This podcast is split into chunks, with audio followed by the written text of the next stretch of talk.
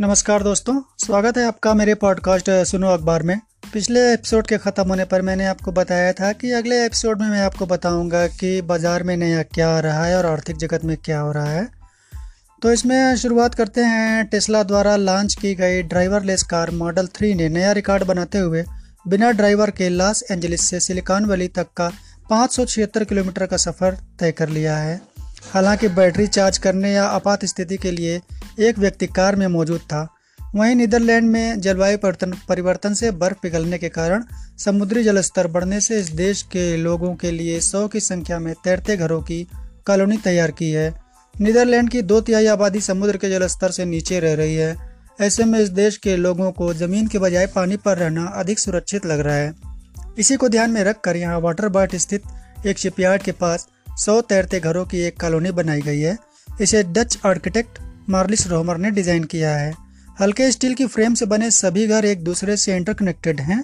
इनकी दीवार और पैनल लकड़ी के बने हैं, जिसमें ग्राउंड फ्लोर पर किचन और डाइनिंग रूम है। मेन लिविंग एरिया और आउटडोर टेरिस टॉप पर हैं।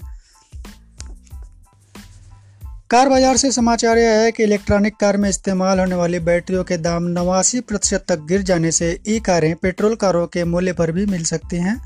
जानकारों का मानना है कि ई कारों में इस्तेमाल होने वाली लिथियम आयन बैटरी के दाम अभी और गिर सकते हैं। स्विस इन्वेस्टमेंट बैंक में प्रकाशित एक रिपोर्ट में कहा गया है कि 2022 तक फॉक्सवैगन इलेक्ट्रॉनिक वाहनों को ले बेचकर लाभ कमाने वाली पहली वैश्विक वाहन निर्माता बन सकती है।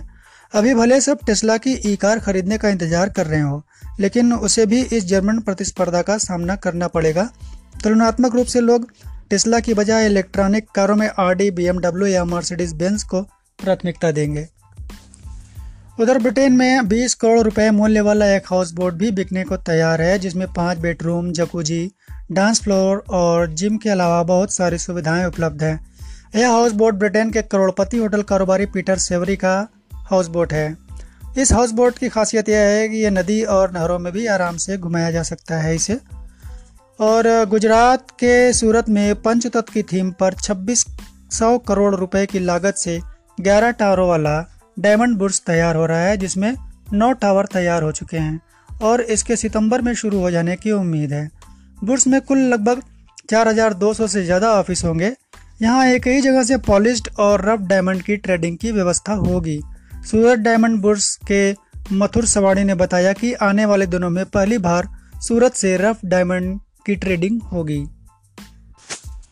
और पाकिस्तान में पर्यटन को बढ़ावा देने के लिए विश्व प्रसिद्ध पाकिस्तान ट्रक आर्ट से प्लेन और हेलीकॉप्टरों को पेंट किया जा रहा है, जो कि पाकिस्तान में पर्यटन को बढ़ावा देने के लिए किया जा रहा है। पाकिस्तान से एक खबर एक ये है कि भारत के लिहाज से एक खबर पाकिस्तान से थोड़ी राहत भरी आई है कि पाकिस्तान के करक ज़िले में टेरी गाँव में क्षतिग्रस्त हिंदू मंदिर को दोबारा बनवाया जाएगा। बुधवार 30 दिसंबर को भीड़ ने मंदिर में तोड़फोड़ आगजनी की थी। खैबर खैबर पख्तूनख्वा प्रांत की सरकार ने, जो कि इमरान खान का गृह राज्य है, इस मंदिर के पुनर्निर्माण की घोषणा की है।